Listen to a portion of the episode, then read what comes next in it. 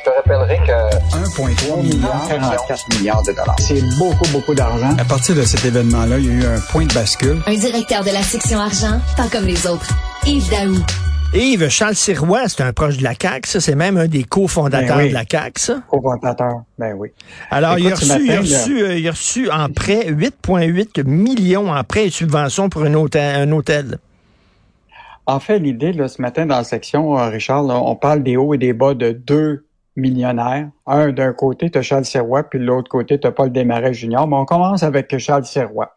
D'abord, ce qui est intéressant de comprendre, là, c'est que Charles Sirois a un hôtel qui s'appelle le Château Mont-Saint-Anne, dans lequel là, il envisage de rénover depuis un bon bout de temps ce- cet hôtel-là. Et là, depuis déjà 2020, là, il a reçu en total 8,8 millions de prêts et de subventions pour cet hôtel-là. Évidemment, le Mont-Saint-Anne, tu as entendu parler la nouvelle récemment que là, le massif de Charlevoix là, a fait un, une offre d'acquisition du Mont-Saint-Anne parce que cette belle pente de ski, là, actuellement, là, elle va nulle part depuis des années.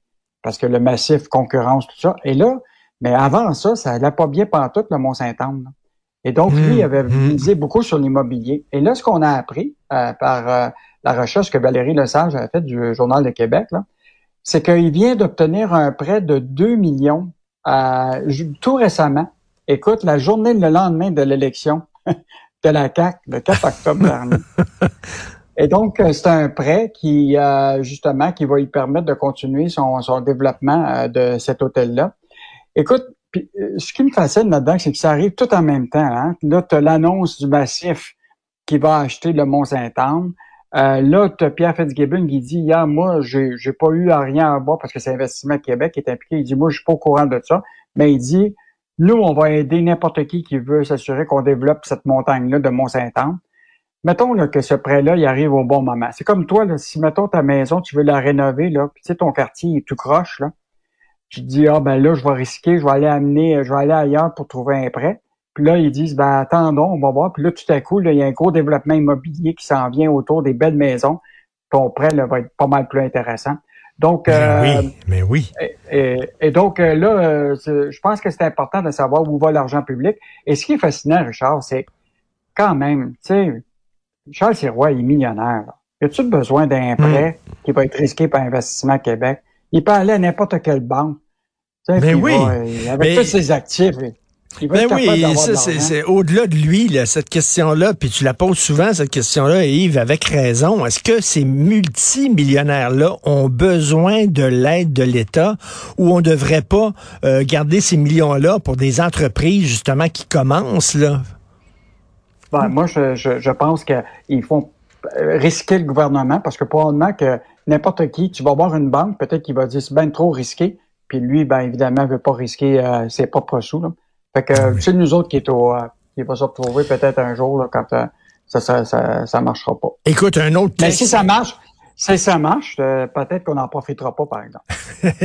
oui, effectivement. Non, c'est tout le temps ça. C'est, quoi qu'on dit, le- la collectivasi- collectivisation, socialisation des pertes. Socialisation des ça. Des pertes, privatisation des profits. Exactement.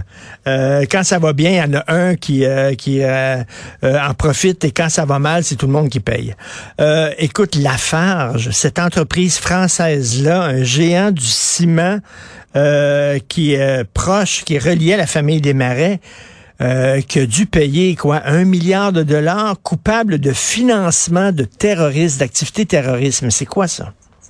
En, en fait, euh, cette histoire-là date depuis euh, longtemps parce qu'il y a un gros procès qui a lieu en France euh, actuellement, mais qui est toujours en cours. Mais là, hier, on a appris que aux États-Unis, et ça, c'est une conférence de presse qui a été faite par la justice américaine, là, ils annoncent que autres, ils s'apprêtaient à faire des poursuites et des accusations très claires de financement terroriste auprès de Lafarge, qui est un géant du ciment, là, qui est relié évidemment à la famille Desmarais parce que la famille Desmarais, avec euh, leur, euh, leur actionnariat dans une compagnie, un holding qui s'appelle GBL, euh, se retrouvait actionnaire à l'époque quand il y a eu ce, ce- ce financement-là de, de- d'une cimenterie en série. Et Paul Desmarais était junior, était au moment des faits là, reproché en août 2013 jusqu'en 2014 là, aussi administrateur.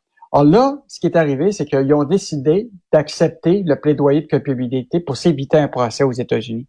Et ils ont payé un milliard de dollars pour éviter ce procès-là. Attends une ils ont payé un milliard pour éviter un procès, parce que ça veut dire que s'ils perdaient le procès, ils auraient payé plus qu'un milliard d'amende.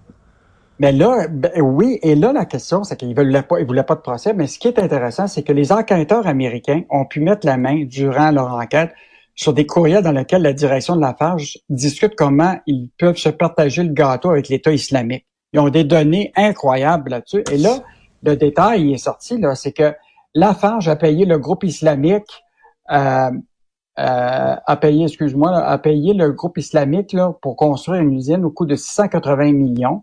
Cette entente a permis à l'entreprise d'engranger des revenus de 70 millions US ou 95 millions pendant la guerre. Écoute, c'est, c'est, quand même incroyable. Puis, ben, je veux juste te dire que c'est le journal Le Monde qui avait sorti ça en 2016. Puis qu'aujourd'hui, on se retrouve avec la justice américaine, qu'eux autres s'en allaient faire vraiment là, mais c'est, Mais c'est ignoble. C'est odieux, vraiment, une entreprise qui dit, nous autres, on veut continuer à faire des affaires en Syrie, même si l'État islamique est là. On veut continuer à faire de la business. Euh, on est prêt à serrer la main du diable. Puis si on va même leur payer, on va leur donner de l'argent, une couple de millions de dollars à des gens qui, mon Dieu, vendent des jeunes filles comme esclaves sexuelles, coupent la tête de leurs ennemis, de journalistes et tout ça des psychopathes, des fous furieux. L'entreprise d'une autre, on s'en fout. Ce qui est important, c'est de faire le business. T'es cœur, hein? Oui, puis, l'autre affaire, c'est que les autorités américaines ont indiqué là que des dirigeants de l'entreprise avaient tenté de cacher des courriels incriminants aux enquêteurs américains et que l'affaire la, n'a pas collaboré à l'enquête. Écoute, c'est quand même incroyable. là, aujourd'hui. Yves, c'est un scandale. Vraiment, là. Écoute, est-ce que tu ferais, est-ce que tu ferais des affaires, toi? Est-ce que, je sais pas, tu serais en business avec ton voisin en sachant qu'il bat ses enfants, qu'il bat sa femme, euh, qu'il les martyrise? Tu dirais, ben non, ben c'est ça que cette entreprise-là a fait. Écoute, mais là, ils sont pas sortis du bois parce que là, l'affaire, c'est que l'affaire, j'ai enregistré un plaidoyer de culpabilité aux États-Unis, mais l'enquête se poursuit en France. Et donc, euh, en mai dernier, l'entreprise a échoué une nouvelle fois à faire annuler les possibles accusations contre crime contre l'humanité qui, en, en, France. Et donc, euh, ce qui est important, là, c'est que, imagine-toi, là, le, la, la, la, justice française qui va voir ce qui s'est passé aux États-Unis, là, euh, ils vont probablement voir qu'effectivement, il y a probablement matière à des inculpations. Là. Donc, euh, puis je te rappellerai hein, que le, bureau d'enquête avait déjà rapporté qu'en 2018, là, que Paul Desmarais Jr. aurait été interrogé et mis sous écoute par la police belge euh, en lien avec cette histoire. Mais Paul Desmarais Jr., est-ce qu'il savait ce qui se passait? Est-ce qu'il savait que l'entreprise dont il était un des principaux actionnaires faisait affaire avec des fous comme ça, comme l'État islamique? Ben, écoute, il était administrateur. Il était administrateur au conseil d'administration. Il devait savoir qu'il y a eu ces ententes-là. Là.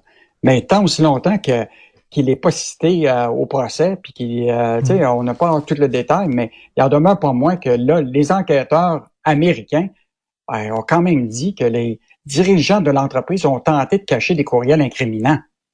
C'est quand même incroyable. Non, non, moi, écoute, euh, ça me ça me jette en bas de ma chaise cette histoire-là. Je suis très content que dans la section argent vous reveniez là-dessus. je trouve ça odieux. C'est le capitalisme dans, dans, dans ses pires aspects. Vraiment.